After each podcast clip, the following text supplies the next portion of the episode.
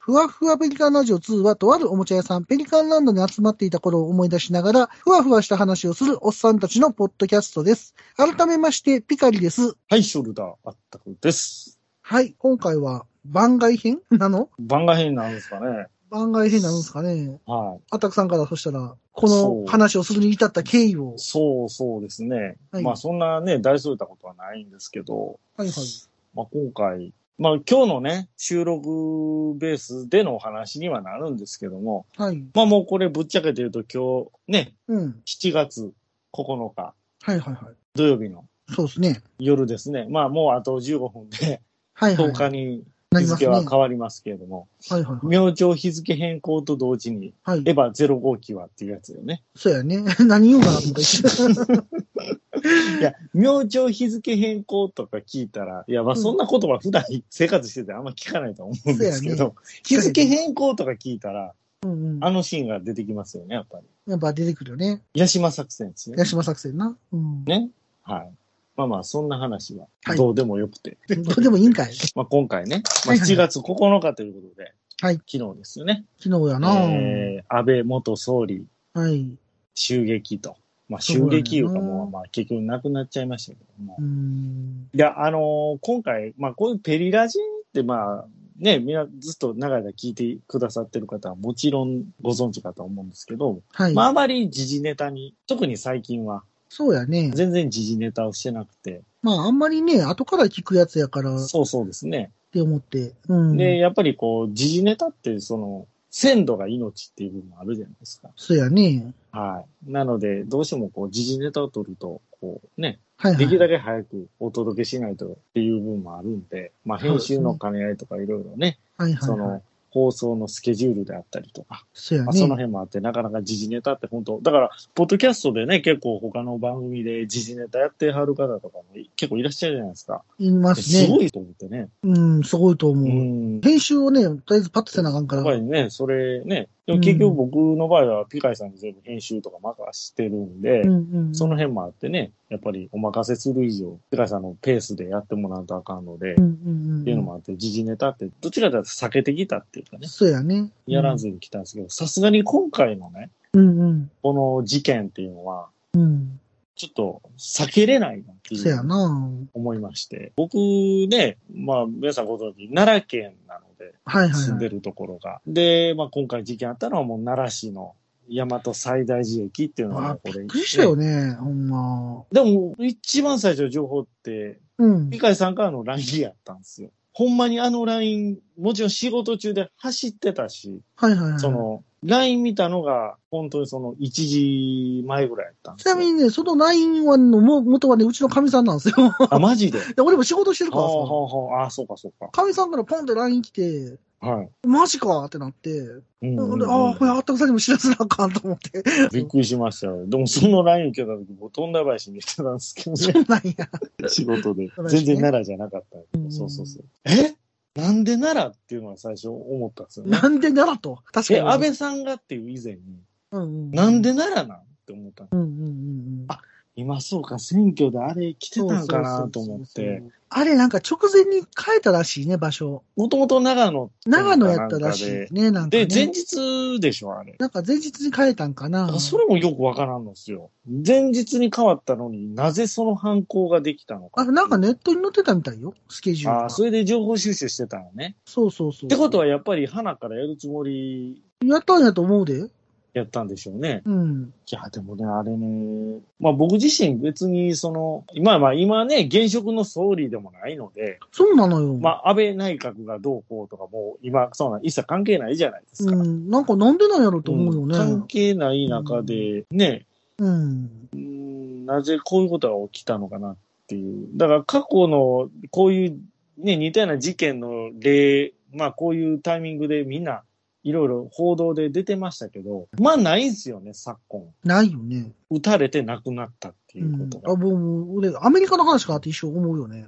いや、いや本当でもな、最初のな、一報はな、はい奈良で怪我してますっていうニュースやったの、僕最初見たあの。ー全く最初、本当一番最初の情報なんやろね、それは。う、ん。なんか奈良で怪我したらしいみたいなニ流ュースがバーンって流れて、はいはいはい。で、その次のニュースで、うんなんか撃たれたらしいみたいな、なんか、心肺停止みたいな話が来て、はいはいはいはい。ええと思って。あれね、まあ奈良で大和西大寺、まあ結局犯人住んでたところは、ね、大宮っていう、うん本当に大和西大寺から、現場から直線距離して、まあ数キロしか離れてないんですよ、もあう。ーそうな2、ん3だキロってとこなんですよ、離れてる。まあ、僕も情報収集そんなしてないんで、あれなんですけど、うんそうなんですね。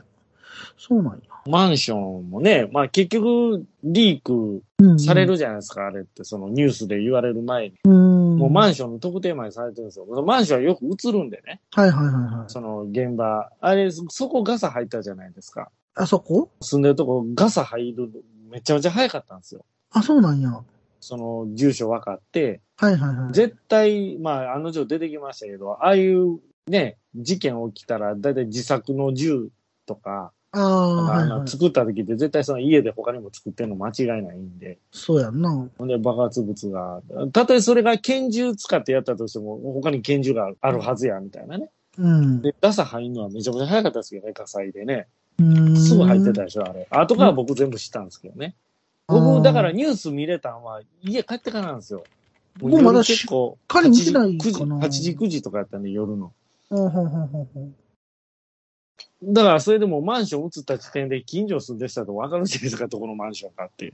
そうやね。あ後々警察からちゃんとした住所の発表ありましたけどね。うんうんな何丁目何年どこに住んでますみたいな。うん職業は無職やったんですかね、あれ。うんまあ今ちょっとニュース見てるけど、特に書いてないな。ね。あ、でもなんか、2002年から2005年までの約3年間、海上自衛隊のうんとこに席があったみたいね。うん、それをずっとニュースで言われてるんやけども。あそうなんやなんか、うんうんまあ報道もね、ちょっとどうなのかなっていうのもあるんですよ。そういう自衛隊員だから、みたいうな。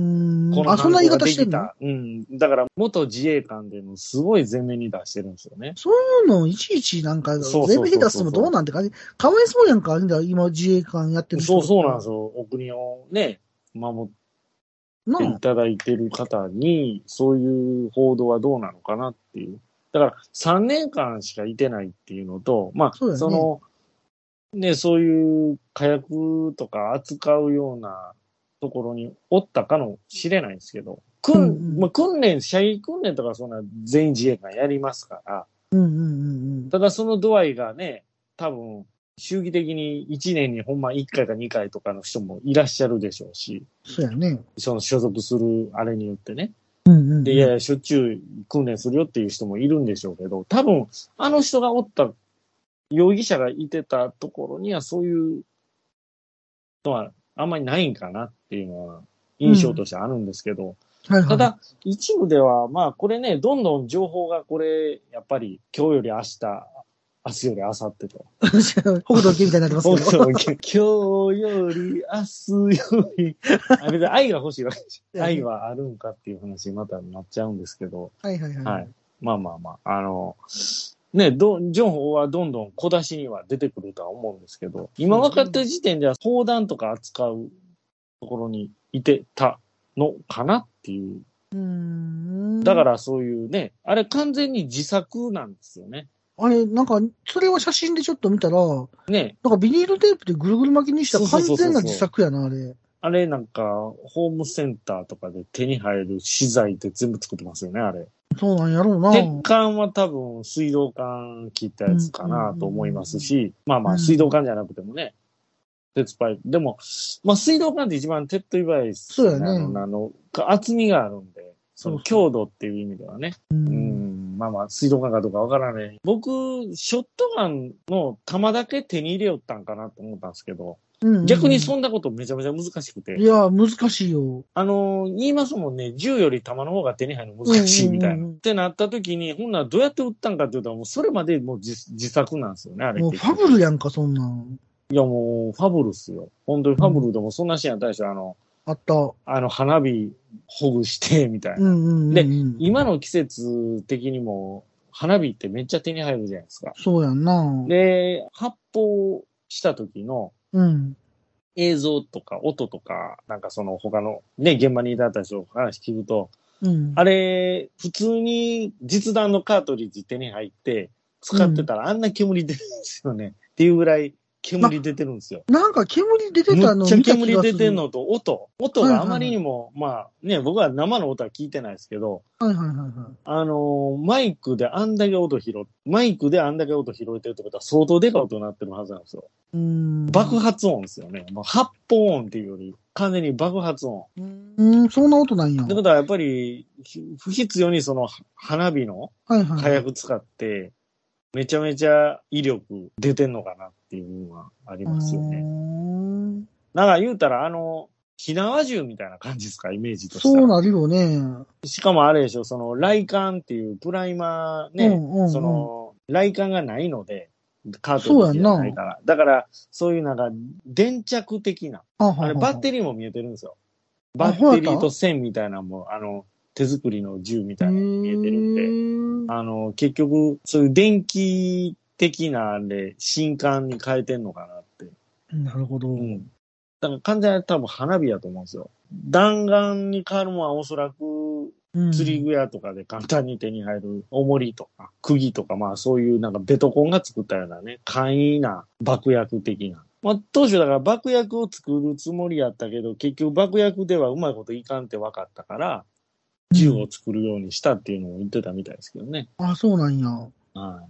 ねまあ、だいぶマニアっぽいですよね。まあ、今ね、この時代調べたら何でも出てきますからね。出てくるんでね。今、あの、YouTube でニュースのやつ見てるんやけど、はこれは奈良で起きたんやもんな。い。奈良、だから、未だにちょっと信じられないですし、やっぱり奈良に住んでる人はみんな同じようなね。なんか短いな、ショットガンの割には。いや、あれ、ショルダーバッグに入れて持ち運んでたらしいんですよ。あ短いねって。ことは、本当に3、40センチってとこちゃいます。ああの、ショッットガンで言うとこの総豆腐、総豆腐やね。ね、あこういのう、、あれやね。そのバレルをうんうん切り落として短くして携帯しやすいようにしてる。あの、よくあの GTA に出てく るね。総豆腐ショットガン。だから総豆腐もその違反ですからね、あの、銃社会のアメリカでさえ。あ、そうなんや。やっぱりダメなんさ、携帯できるものすごい威力のあるもんなんで、なるほどね。反動えげつないですけどね、あんなんで打ったうーら。ん。で、広がるんで、やっぱり。あはいはの、い質が短いですから。ね。そうやね。いや、ただね、今回その、やっぱりちょっと残念やなって思ったのは、僕まあ、あの、一般の方よりはちょっと詳しいと思うんですよ。うん。その銃器とか、そういう武器に関してね。うんうんうん。まあ趣味でいろいろ調べてたこともあったんで、過去来。うんで、ただそれでちょっとこう一般の人と違う目線でちょっと何か言えるのかなと思ってね、今回。そうやあね。の、要人警護、まあ SP ですよ、いわゆるね。うんうんうん。 SP が今回残念ながら一人しかついてなかったと。あ、一人だけやったんや。で、あと、まあそういう奈良県警のうん。私服警官とかが、まあ、14、5人いてたという話で間違ってないのかな。まあ、その、SP は一人っていうのは、これ、あの、正確な情報やと思うんですけど、はいはいはい。なぜ一人やねんと。だから、そんなん、あれやろそんなん起きると思ってんやろ結局。そこ、そこなんですよ。で、まあ、そう現職じゃないっていうのもあると思う。いろんな要因が重なってるんですよね。そうだな現職じゃないっていうことでもう警備は手薄になるわけです、それだけで。うん。ただ、現職ではないにしても、うん。安倍さんってやっぱ影響力がすごいと思うんですよ。そうやんな。やっぱりね、日本で一番長い間総理やってた、任期としては総理やってた人なんで、まあ影響力、全総理ですしねう。んうんうんで、影響力があるっていうのをやっぱ考えるべきであって、まあこれ結局たらればにはなるんですけどうん。ね。そうやな。うん。ただ、あの一つ思ったからやっぱり奈良っていうのもあるんかなっていうのは思いましたね。っていうのはえ田舎じゃないですか、やっぱり。田舎やな。ねだからこれ同じ事件が渋谷でやってたら起きてたかって話なんですよ。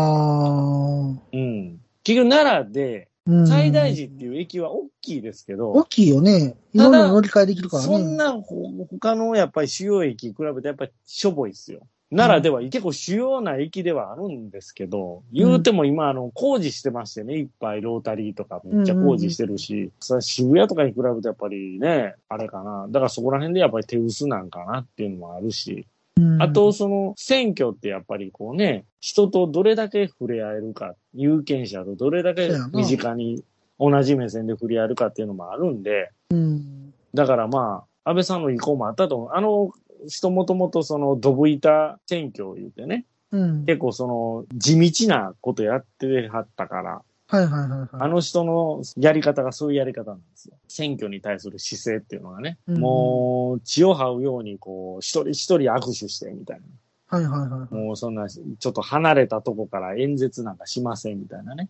うんうん。同じ目線で、あえて地べたにみかん箱を乗せて喋るみたいな。はいはい。そんな選挙カーの上から喋りませんみたいなね。あーなる握ほど手して。だから有権者とできるだけ親密にみたいな。だからその辺があったから、その辺の意向も踏まえたら、その警備をやっぱりね、手厚くしてしまうと、こう、近くでねできないじゃないですかそう。やな。は一人一人と握手して票につながるっていう考え方の人やったんで、いはいはいはい。うん、そういう意味では安倍さんの意向もあったのかなと思ってね。うんそんなあまりガチガチ物々しい警備したら、うんうんうん。うん、そんな身近に感じられへんやないかっていう意見もあったんかもしれないね。あわからへんけどな。にしても、その辺も踏まえても、やっぱりちょっとあれ、残念ですよね。うーん。薄すぎます。わ、あまりにも。銃社会じゃない日本だからこそ起きたんかもしれないっていうのは逆に思ってな、ほんまに思うよなま。すね。だいぶ想定しないんで、うん。まず銃で、ケネディどうやねんと、あれ思いっきり狙撃ですからね、あれ。ああ、そうやね。なかなかの距離やったはずなんでうすんうよ、んあうんれ。うん。ゴルゴじゃないですけど。そうやな普。通じゃ考えられへんような距離であれ、スナイプしてるっていうのもあるんで。うんで、だからね、そのナイフって言ったらゼロ距離まで近づかないと、もちろん意味ないじゃないですかう。んうんうん、そうやね。ただあれ3メーターぐらいまで近づいてるでしょ。うんうんうんうん。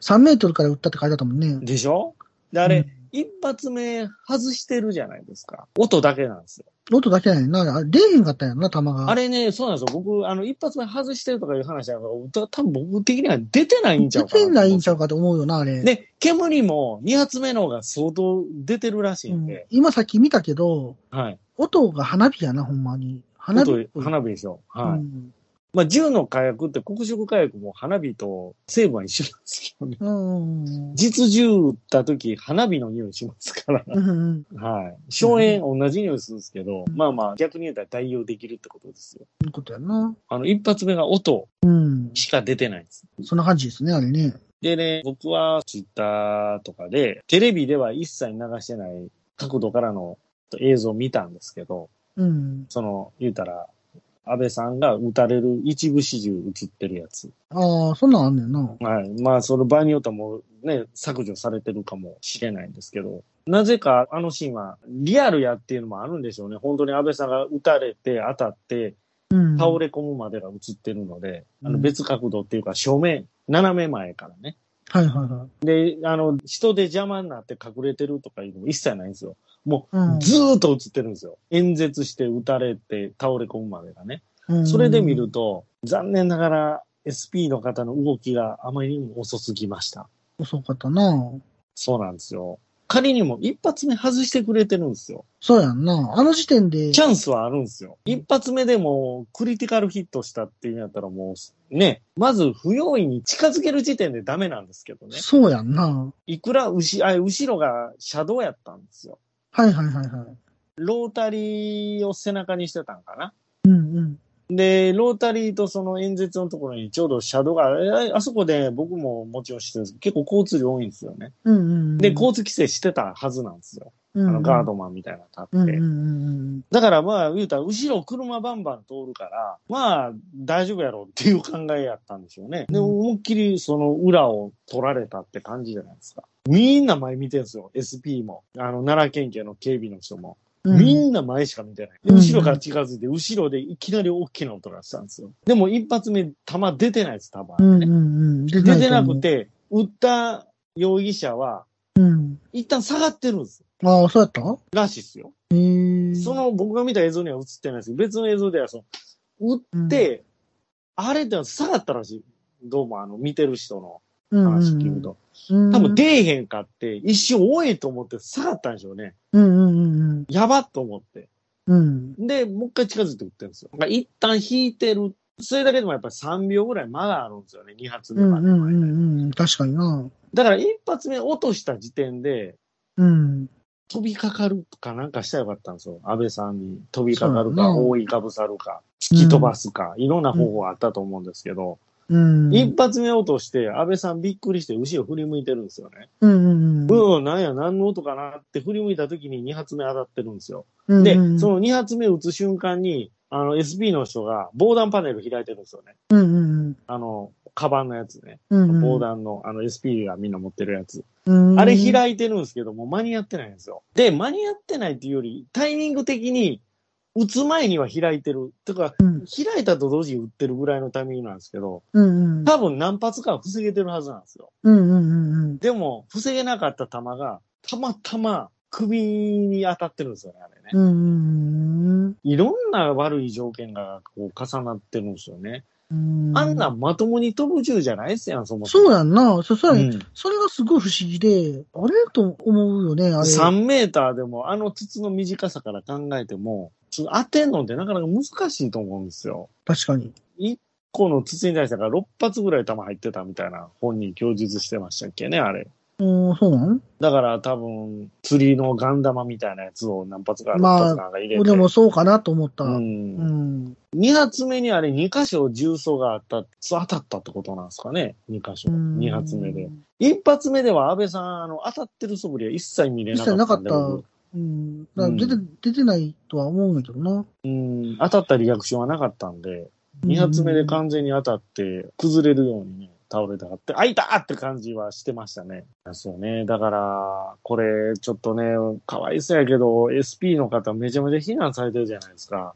まあ、そうやな。うん、もしかしたらね、もうね、そうやって自殺とかしなはらなかったらいいかなとは思うレベルで叩かれてるんで。あ、そんな叩かれてんのいやいや、そらそうですよ。でもまあ、無理やんか、そんなん言うたらそうなんですよ無理なもんは無理やから。ね、結局これ結果論でしかないんで、そうやって、こんなんしたらあかんわ。そう。でも、ね、また、運悪いことに一人しかいなかったから、その人しか叩かれないっていうね。ああ、ほんまやな。うん。でも、確かに、あれやにね、ネットとか見ると、SP はどう動いたかとか、いろいろ言われてるね。うん。結局、その警備体制問われるじゃないですか。そんな簡単にね、うん。近づけちゃったっていうこと自体がどやねんっていう話もあるんで、うん。 SP の方以前にね。そうやな。でもね、一発目の音で行動に移すべきやったんですよ。そうやな。気づかへんかったのかな、最初。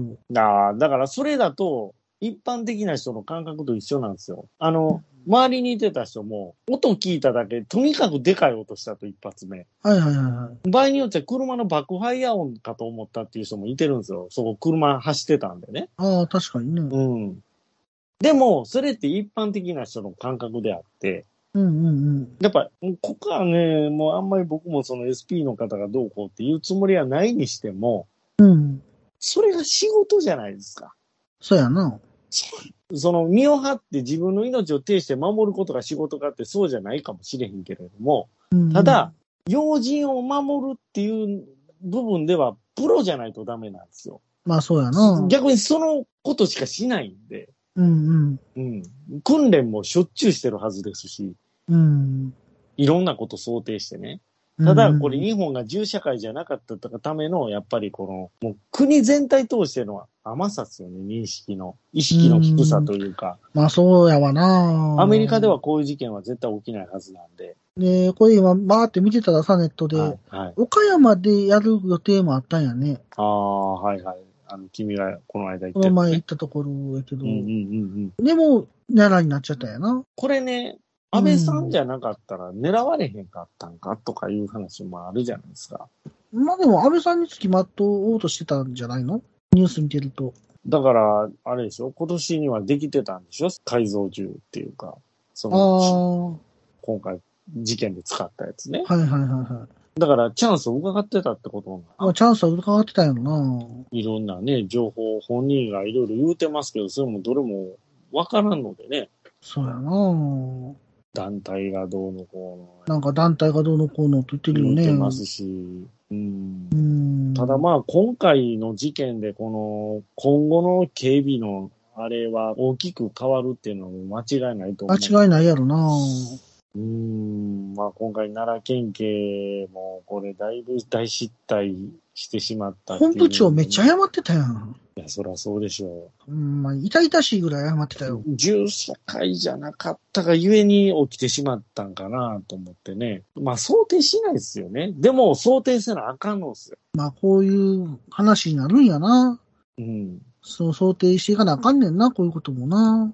あのーこういうのってね、多分仕事でも結構あるかなと思うんですけど、うん。普段からどれだけ意識高いか低いかで、うん。何か起こった時の結果が大きく変わるんですよね。まあ、それはあるな。そういうのって、仕事でもやっぱりあると思うんですよ、感じることって。うんうん。だから意識、そういう分でやっぱり日本って意識低いんですよ、安全の。言うてもね、だいぶいろんな事件起きて、だいぶ変わりましたけど、これってやっぱり今までなかったことなんで、そうやんな。やすやすと近づけたんがこれ問題ですよ、やっぱり。だから、その SPA ってだけじゃなくて、やっぱりその警察も入れたわけやから、そうそうそうそやっぱりそこは残念やったよう。ね。で、背面がスカスカやったわけでしょうんズブズブやったわけでしょうん。まちあんまり近づけて、不用意に近づけた上に、あ、うん。一発目で仕留めれてないから、もうチャンスは何個もあるんですよ。うんうんうん防げた機会はね。うん。うん。うん。その SP の方のその初動の動きっすよね。一回落としてんねんから、うん。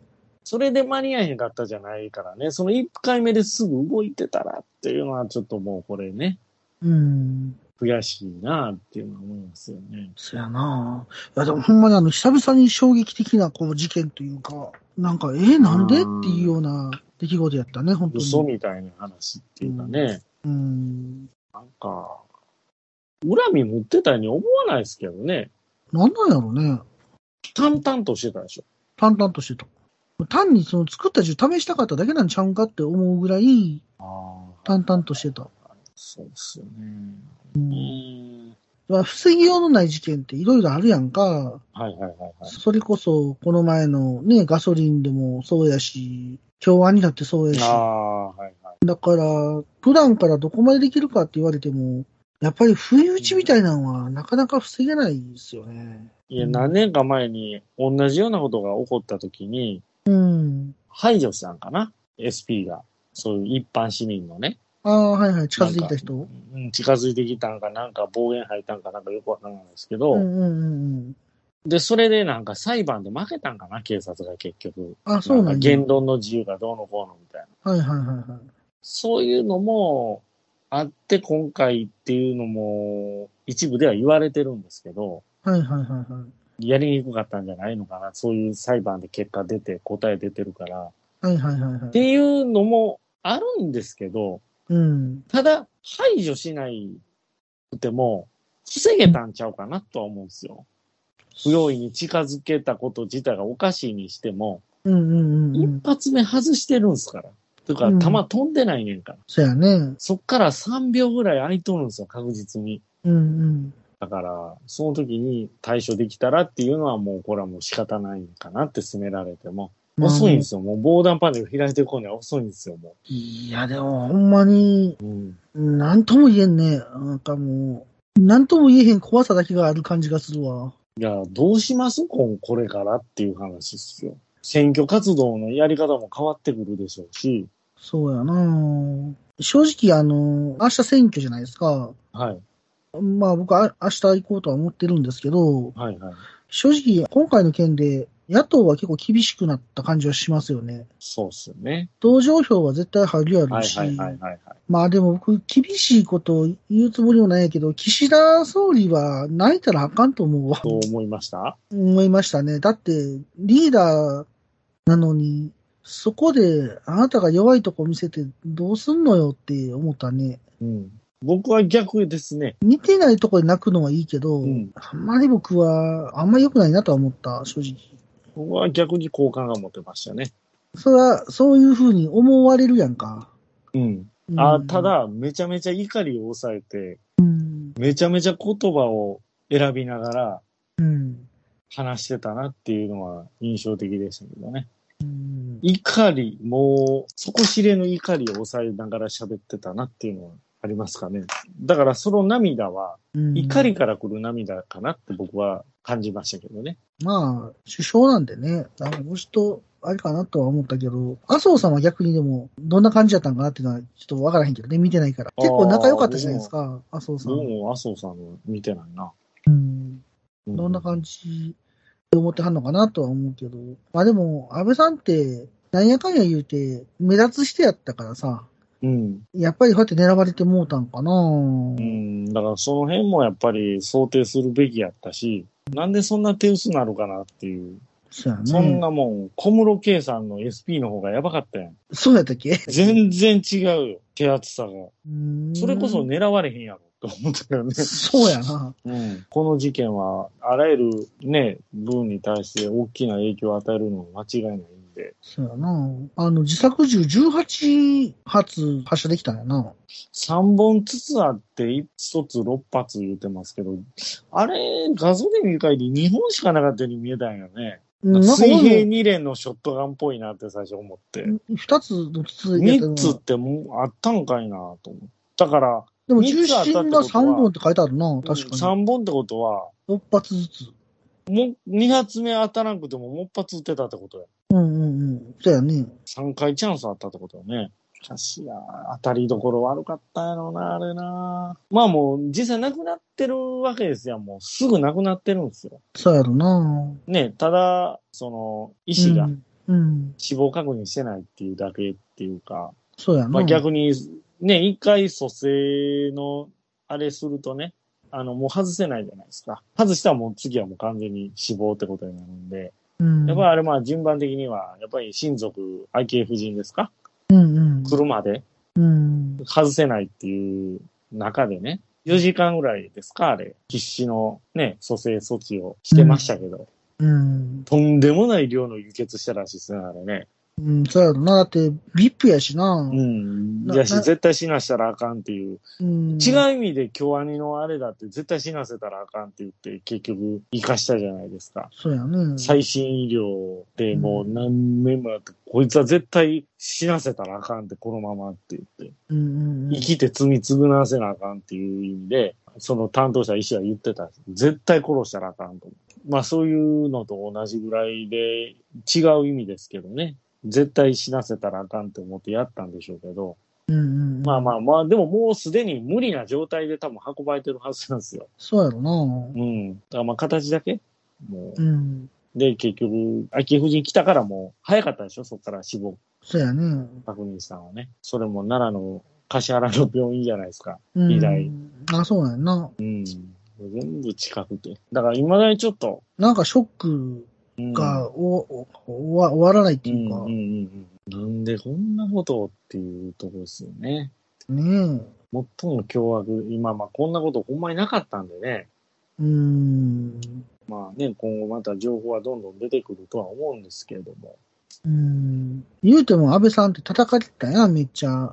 はい。で、なんかこう、まあ、亡くなったことでさ、ツイッターの、あの、今トレンドとか見てても、安倍さんありがとうっていっぱい書いてあんねんけど、はいはいはいや、でもなんかめっちゃ叩かれてたよな、この人って思いながら、複雑な気持ちで今見てたい。。 そうそうそう。散々叩いてへんかったみたいうな。ん、だからまあ、企業それさえももう、なかったことになりつつありますよね。それもどうなんて思うけどなうんそうですか。うまあ、叩かれたこともあっても、まあ、結局愛されてたんやなっていうのは、今回の件で思いましたけどね。ん、そうやね。なんだかんだ言うてね。うんうんうんううんん。うん。まあいろいろ問題ね、その森友学園とか関係、まあね、今日なんかあのいろいろ森かけ問題とかありましたけど、ニュース見てたら、あの、その、なんかそんなん言われてたわ。あの、うんそういう問題もまだ残ってるから、うん、なんか、それはちゃんとせなあかんみたいなこと言ってる人もい言た。うてももう余計にこのまま終わっちゃいますわな。そうやね。とんでもないことしてくれたなっていうのは、うん。思うね。まあ実際ね、その訃報を聞いて泣いてはる方とかもいたんでね、テレビでね。そうやその一ね。般の方でね。はいはいはい。うん。愛されてたんやなと思って。そうですね。まあでも、なんとも言えないね。結局そうなんですよ。うんこれ、この話をしたとて、う。うんん、何も変わらないですし、まあ、ただ、起こるんですよ。誰もが想定してないようなことがね。そうやね。これが現実なんですよね。うんこんなこと起こってほしくないんですけど、まあ、安倍さんはね、ずっと言うても2回首相やった人ですからね、この人。そうなちょんですよ。っと残念やなって思いますね。令和ですよ。そやなでも本当ね、ろくなことないね。令和になってから。うん、まあ、なあ、あんまいいことはないね。なんなんでしょうあのこオれリンピックも変やったし。事後、なんかこれ、歴史上、黒歴史になるんじゃないですか、この令和って。ほ大変やガンダムですか。そんな気がしてしゃあないですけどね。うん、なコロナも、あれでしょ令和になってからでしょあ、うん。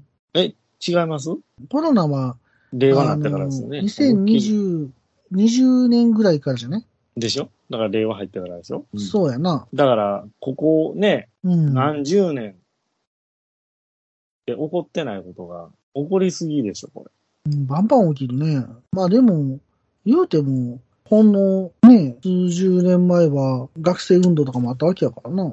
ありましたね。うん。なんやろね、世の中がやっぱ不安定なんかな。まあ結局、まあ言うたら、豊かじゃないんでね。うん、経済が良くないと、やっぱすさるんかな、そうそう、これ心が。は、やっぱり否定できないというか、やっぱあるでしょうね。うん。うん。やっぱり豊かになると 心も豊か。もうそこはもうやっぱり連動するんでね。うん。まあでも、あれやで、あの、アジアの国とかでもさ、うん。お金はなくても、なんか、南の島は楽しくしてそうやんか。イメージね。イメージ的には。うん。実際はわからないけど。南の島っていいですよね、そういうブのってータンとか、微笑みの国やで。うん、微笑みの国か。うん。いや、だから国がそういう国なんでしょう。まあ、そうれいう人が多いってことなんじゃないお金がなくても楽しく暮らせる国なんでしょうん。う。お金じゃないんよっていうやつよね。そうやね。うん。ああ、でも、光景は大きかったよね、銃は。そりゃそうでしょうね。あれだからまあ、イメージとしてはもうショットガンというよりバズーカみたいな感じ。バズーカみたいな感じやね。だから、火縄銃やね、ほんまに。うん。筒の中に火薬と弾を詰め込んで売ってるわけやからうんう、んうん。ショートさせて火花、そうねで、火薬に着火。まあそういう意味でも一発目うまいこと出やんかったんでしょどこで練習したんやろね、こんなん。う。そう。暴発してどうこうなったらよかったけど、それもなかったからね。そうやね。うん、うん。怪我すらしてないでしょ打った方。うん、うん、うん。そうあやんねなん。手作りのやつやったら、ね、やっぱり火薬入れすぎたりして暴発して、ね、バレルそうだねが強度に耐えられへんかったりして、うん、うん、手、怪我したり指吹っ飛んだりとかいうのもなく、う不ん。うん。思議ですわ、ほんまに。不思議やな。あの、ん一発だけ当たったらしいね。安倍さんは。なんか死因は一発の銃弾が左右の鎖骨の下の動脈を傷つけたことが、えー、死因やってことらしい。めちゃめちゃついてないよね。そうやね。秋富士も7まで行くな、なあ、駆けつけなあかんわな。だから今朝5時55分かなんかに出発してるでしょ。奈良の橿原を。そっから、と、ね、東京行くまで5、6時間かかっちゃいますよ。そうやな。うん。なんか、嫌やね。なんかこういうの。これはあかんよ、このタイミングで。うーんうん。選挙活動の時って手薄になるじゃないですか、警備がどうしてうんうんうも。ん僕、そういう意味では、あの、何容疑者やったっけ、あの犯人。山上さんやったっああ。だから、ある意味、ほんまの殺し屋なんちゃうかなって思ったりもするよね。けうん条件がうまくいきすぎなので、全部。うーん。そうやな。うん警備の隙を狙い、うんうんうん。淡々とこなし、捕まる時も、そうやねん。淡々でとしてる確実に。に仕留めてるじゃないですか、言うたらそうやねん。だただ、そう考えた時に、一発目のあれは大失敗ですけどね。まあ想定外やったんやな。普通はだから一発目ミスって、そこで取り押さえられたりしてもおかしくないわけじゃそないうですかそうなのよね。うんうん、ターゲッ。トが逃げるとかね。うんうんでももう一回チャンスはあったんですよね。うんうん。普通ないはずのチャンスが。うん。いや、まあでも、うん、なんともあれですけど、病院が会見してるやんか。はなんか結構いろいろ連絡が来てたんやろうね、ここの病院い。。そらそらそうやろ。病院特定されてるわけやから。めっちゃい、問い合わせとか。でも関係ないよね、その問い合わせって。そうそうやん、そうやん。なんでそんなこと電話してくんねやろな。野じ馬やん、ただ。大事、大事今なんやな。だから、こう、自分が人より知らん情報を得れると思って、うん多分やってくるんかな。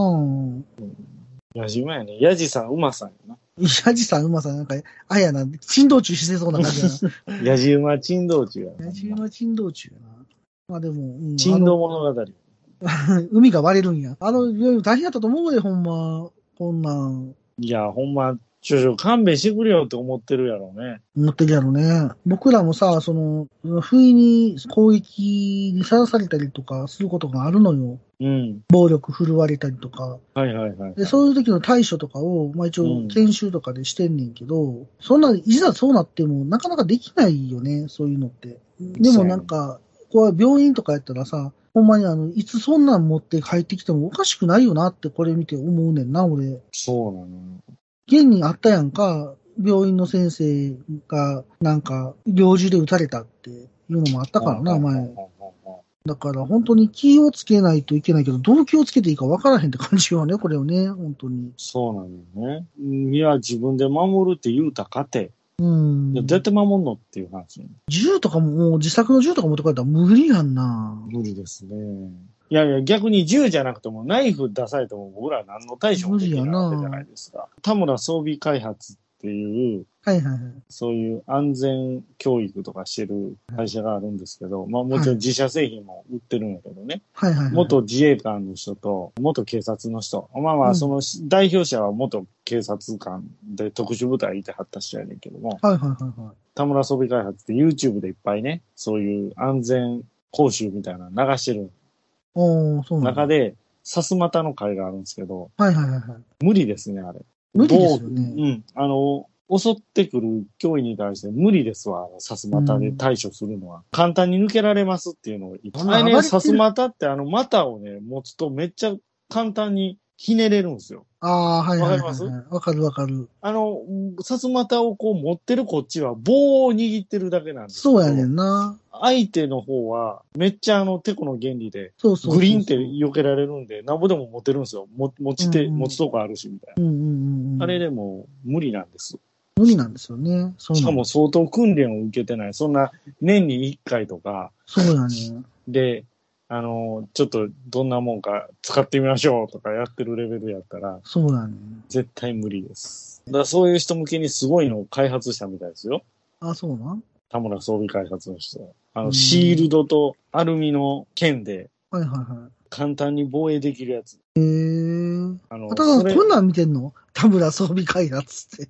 そうそうそうそう。何のために え、いや、あの、面白いから。そうなんや。元特殊部隊員が考案した護身具、守護神、3万9000円で売ってます。守護人っていうのまあ、こんなん持ち運べないんで、これ守護神ってめちゃめちゃこれ有効や。基本の構え。それ以降あったら、さすまたよりめっちゃ有効やと思うで、俺。まあでもね、こんな凶悪な事件が起こったり襲われたりとかするんやったら、もう自分たちでね、なんとかしていくってことも考えないといけないですよね。そうですね。